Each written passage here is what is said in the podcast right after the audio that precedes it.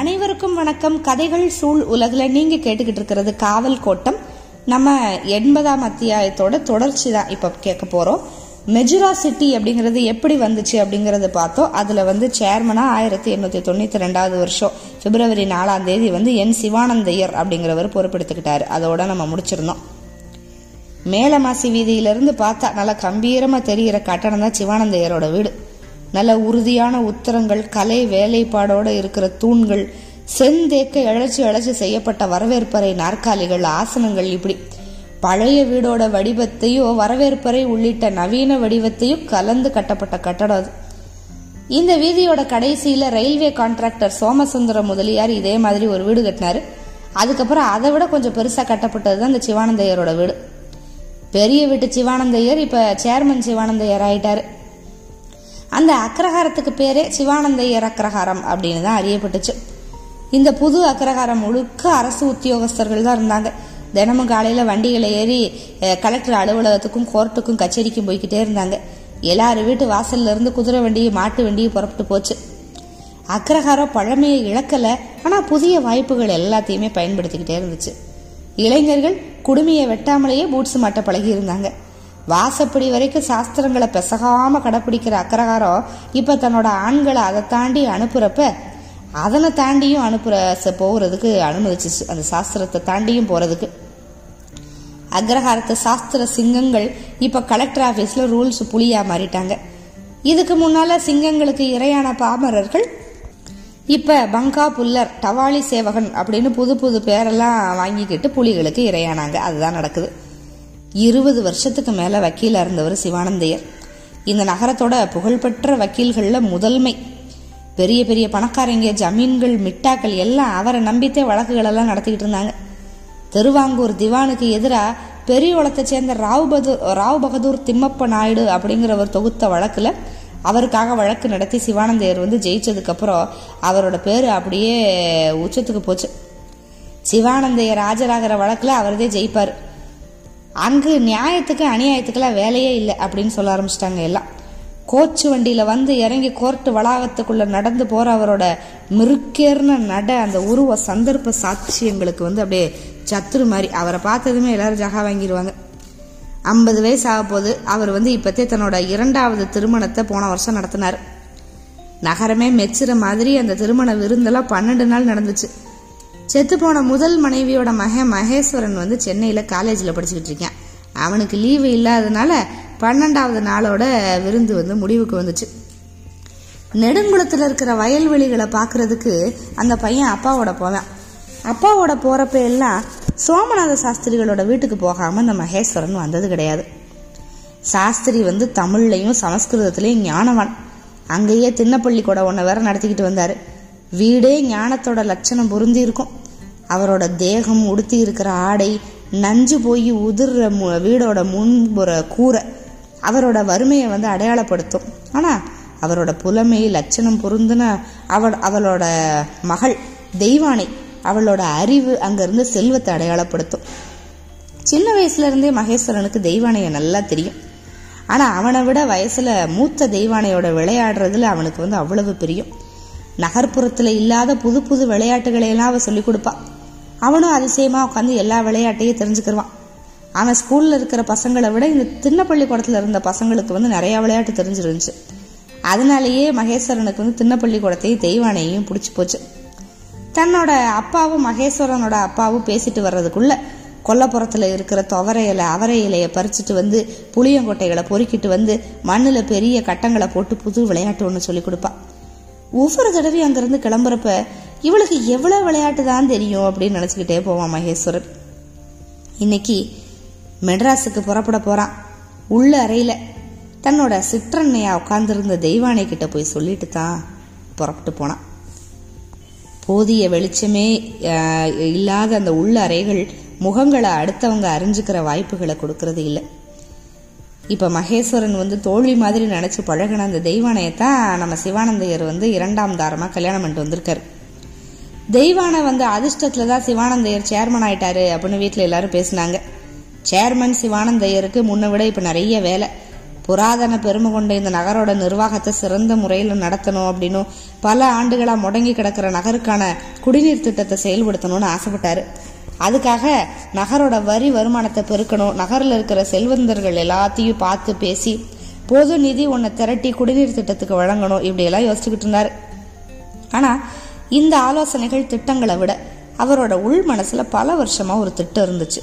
அதை நிறைவேற்றுறதுக்கு இதுதான் தக்க தருணம் அப்படின்னு முடிவு பண்ணி வேலையை ஆரம்பித்தார் அந்த வேலைக்கு உதவியாக இருக்கும் அப்படின்னு நினச்சி தான் நெடுங்குளத்தை சேர்ந்த சோமநாத சாஸ்திரிகளை தான் அக்ரஹாரத்துக்கு வந்து குடி வச்சுக்கிட்டாரு.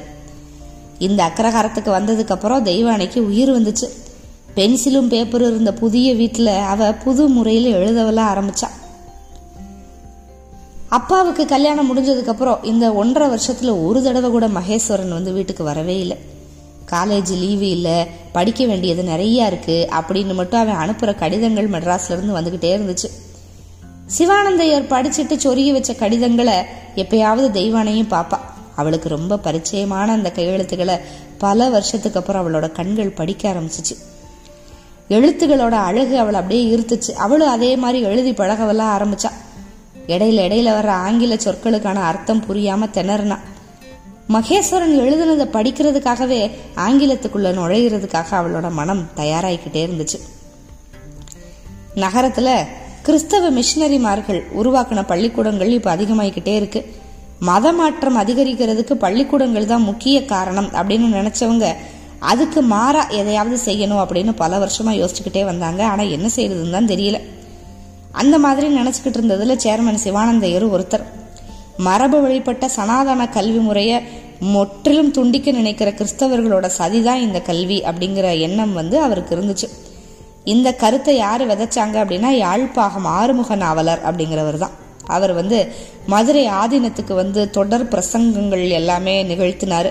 அதில் வந்து மரபான ஒழுக்க நெறிகள் மேலே ஆச்சாரங்கள் மேலே சைவத்தோட பெருமைகள் மேலே இருந்த மதிப்பு வந்து பன்மடங்கு ஒசத்துச்சு அந்த பேச்சு எல்லாமே.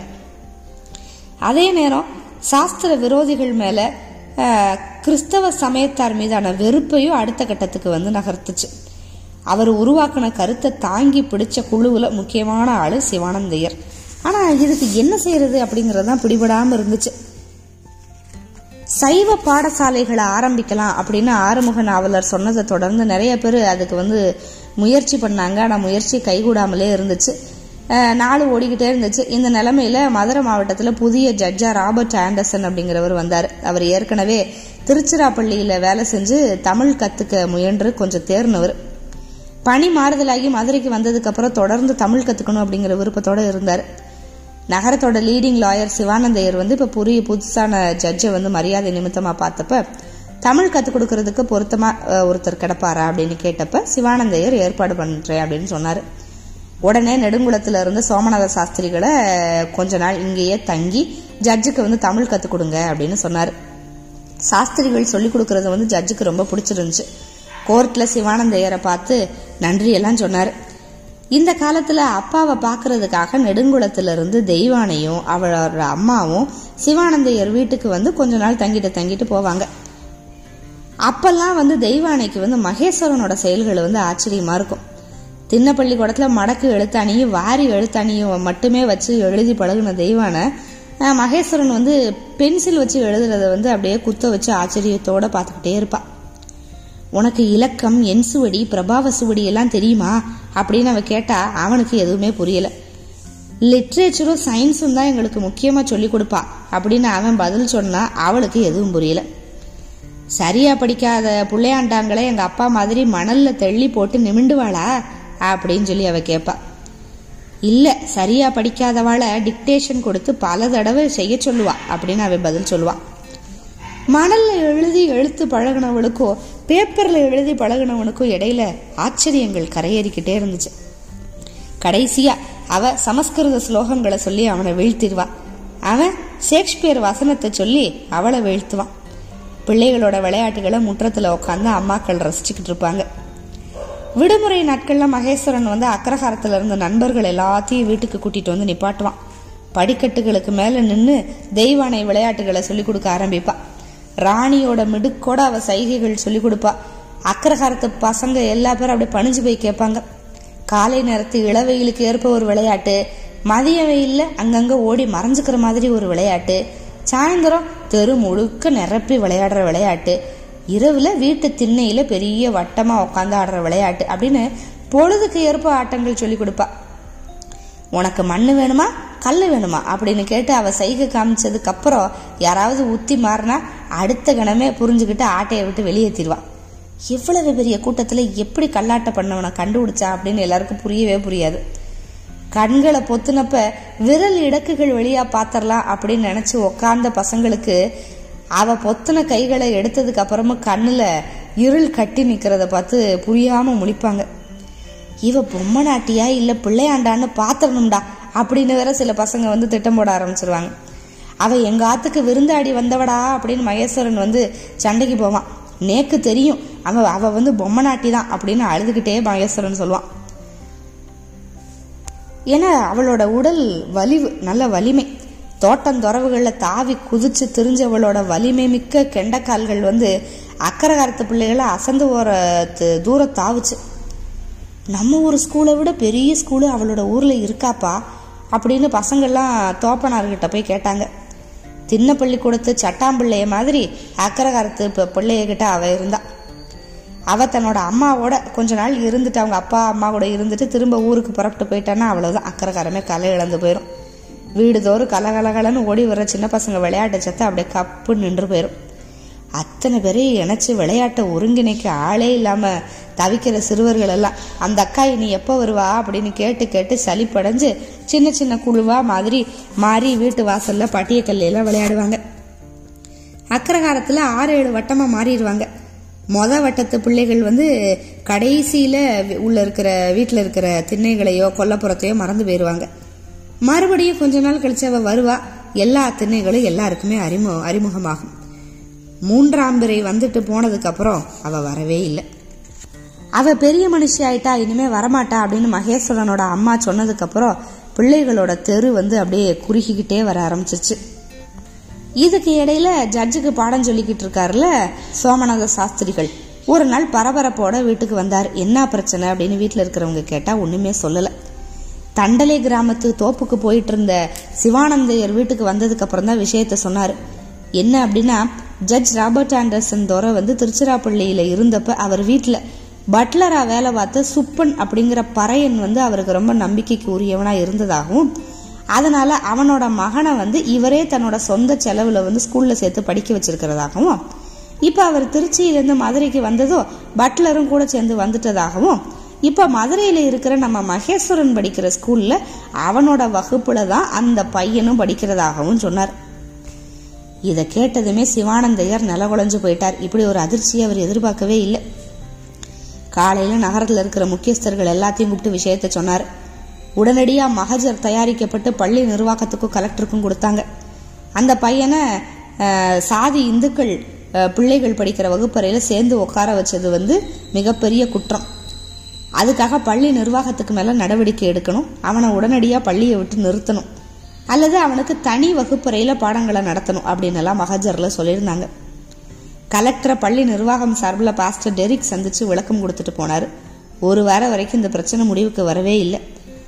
அது வரைக்கும் அந்த வகுப்பறையில் இருந்த இந்து வீட்டு பிள்ளைகள் எல்லாம் பள்ளிக்கு போகாமல் நிப்பாட்டிட்டாங்க. கடைசியில் வகுப்பறையில் மற்ற மாணவர்களோட இல்லாமல் அந்த மாணவனுக்கு மட்டும் ஒரு தனி பெஞ்சு போட்டு உட்கார வைக்கலாம் அப்படின்னு பள்ளி நிர்வாகம் ஒத்துக்கிருச்சு. இதுக்கு மேலே இந்த பிரச்சனையில் ஒன்றும் செய்ய முடியாது. இதில் உங்களுக்கு ஆட்சேபனை இருந்தால் உங்கள் பிள்ளைகளை பள்ளிக்கூடத்துலேருந்து விலகிக்குங்க அப்படின்னு கலெக்டர் சொல்லிட்டார். அதுக்கப்புறம் வேறு வழியே இல்லை. பிள்ளைகளை பள்ளிக்கூடத்துக்கு அனுப்பித்தான் ஆகணும் அனுப்புனாங்க. ஆனால் அந்த வகுப்பில் இருந்த அக்ரஹாரத்தை சேர்ந்த பிராமண மாணவர்கள் வந்து மகேஸ்வரனையும் சேர்ந்து மூணு பேர். இவங்க மூணு பேரும் தினமும் ஸ்கூலு விட்டது கொள்ளை வழியாக வந்து வீட்டில் தலை குளிச்சுட்டு தான் வீட்டுக்கு வரணும் அப்படின்னு சொல்லிட்டாங்க. நாள் தவறாமல் நடந்துச்சு. கார்த்திகை மாசத்துல கடுங்காய்ச்சல் வந்து சன்னி வந்து ஒருத்தர் செத்து வேற போனேன் அப் அதுக்கப்புறமும் இந்த மற்ற ரெண்டு பேரும் வந்து காலையிலையும் சாயந்தரமும் குளிக்க வேண்டியதாக இருந்துச்சு. சாஸ்திரம் கெட்டவா ஏதாவது தப்பு பண்ணியிருப்பா அதுதான் இப்படி ஆயிடுத்து அப்படின்னு சிவானந்தர் உள்ளிட்டு அத்தனை பேர் பேசினாங்க. அந்த வருஷம் படிப்பு முடிஞ்சதுமே மகேஸ்வரனை அந்த பள்ளிக்கூடத்திலிருந்து விலக்கி லுத்தரன் மிஷன் சார்பில் நடத்தப்பட்டு வர்ற இன்னொரு பள்ளிக்கூடத்தில் போய் சேர்த்துட்டாரு.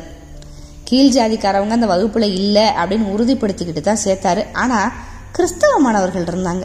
கிறிஸ்தவர்கள் இல்லாத பள்ளிக்கூடம் அப்படின்னு ஒன்று மதுரையில் இல்லை. அதனால் வேறு வழியே இல்லாமல் மகேஸ்வரன் அங்கே போய் சேர்த்தாரு. அங்கேருந்து ஸ்கூல் படிப்பு முடியிற வரைக்கும் அங்கே தான் படித்தான் அதுக்கப்புறம் தான் அவனை மெட்ராஸில் கொண்டு போய் பிரசிடென்சி காலேஜில் சேர்த்தார். கிறிஸ்தவ மிஷினரிகளுக்கெல்லாம் மாற்றா மதுரையில் இருக்கிற சாதி இந்துக்கள் எல்லாம் சேர்ந்து ஒரு கலாசாலையை ஆரம்பிக்கணும் அப்படிங்கிறது தான் சிவானந்தையர் மனசில் ரொம்ப நாளாக இருக்கிற ஒரு ஆசை அப்படின்னு நம்ம பார்த்தோம்ல. இப்போ சிவானந்தையர் சேர்மன் ஆகிட்டார் நகரத்தோட வளர்ச்சிக்கு எத்தனையோ திட்டங்களை நடைமுறைப்படுத்தணும்னு நினச்சிருந்தார். ஆனால் அத்தனையை விட முக்கியமாக அவர் நினச்சது சாஸ்திர கலாசாலை தொடங்குற திட்டம். அதுக்காக நகரத்தில் இருக்கிற முக்கியஸ்தர்கள் கூட்டத்தை வந்து மீனாட்சி சொக்கநாதர் கோயில் மகா மண்டபத்தில் கூட்டியிருந்தார். சிவானந்தையர் சேர்மன் ஆனதுக்கப்புறம் நடக்கிற மொத கூட்டம். அதனால அதுக்கே உரிய உற்சாகத்தோட படோடாபத்தோட நடந்துச்சு. கூட்டத்தில் சாஸ்திர கலாசாலையை ஆரம்பிக்கலாம் அப்படின்னு எல்லாம் ஏற்றுக்கிட்டாங்க அதுக்கான மொத்த செலவு தொகையும் ஒவ்வொருத்தரோட பங்களிப்பும் கூட்டத்திலேருந்து விவாதம் பண்ணி முடிவு பண்ணாங்க. உடனே இந்த வேலையை ஆரம்பிச்சிடணும் அப்படின்னு சொல்லி பதினஞ்சு பேர் கொண்ட கமிட்டி ஒன்று தேர்ந்து தேர்ந்தெடுத்தாங்க. அதில் அக்கராசனராக சேர்மன் என் சிவானந்தையரும் காரியதரிசியாக தெப்பம்பட்டி மிராசு முத்துச்சாமி உள்ளையும் பொக்கிஷதாரராக முன்சீப் வீரராகவ முதலியாரும் தேர்வு செய்யப்பட்டாங்க. கலாசாலை கமிட்டி பத்து நாளைக்கு ஒருக்கா கூடணும் அப்படின்னு முடிவு பண்ணாங்க. நகர ஒட்டுன மேற்கு பகுதியில் கலாசாலைக்கு பொருத்தமான நிலம் இருக்கிறத கண்டுபிடிச்சு அதை வாங்கலாம் அப்படின்னு சொல்லி அதுக்கான வேலை முத ஆரம்பிச்சது. நம்ம ஆச்சாரங்கள் நம்ம கலாச்சாரம் நம்ம நடைமுறைகள் இந்து மதம் அதோட முக்கியமான கருத்துகள் இது எல்லாமே அழியாமல் இருக்கணும் அப்படிங்கிறது மட்டுமே குறிக்கோளாக இருந்திருந்தா மதமாற்றம் வந்து அதிக அளவில் வந்திருக்கிறாது. அதே சமயம் வந்து எதுவுமே விடுபட்டு போகாம அடுத்தடுத்த தலைமுறைக்கு வந்துகிட்டே இருந்திருக்கும். ஆனா அந்த குறிக்கோளோட சேர்ந்து இந்த சாதி வேற்றுமை அப்படிங்கிற ஒரு பெரிய விஷம் இருந்ததுனால தான் மதமாற்றம் வந்து அவ்வளவு தூரம் அதிகமாக நடந்துச்சு அப்படிங்கிறது நம்மளுக்கு ஏற்கனவே பல விஷயங்கள் மூல மூலமா பல வரலாற்று தகவல்கள் மூலமா நம்மளுக்கு தெரியும். அதுக்கு வந்து ஒரு சாம்பிள் மாதிரி தான் இந்த அத்தியாயம். இனி தொடர்ந்து நிறைய சுவாரஸ்யமான விஷயங்கள் அடுத்தடுத்த காலகட்டங்களில் வந்து எப்படி ஊர் மாறுது அப்படிங்கிறதையெல்லாம் நம்ம வர்ற அத்தியாயங்களில் தெரிஞ்சுக்கலாம். காத்துக்கிட்டே இருங்க. மிக்க நன்றி. வணக்கம்.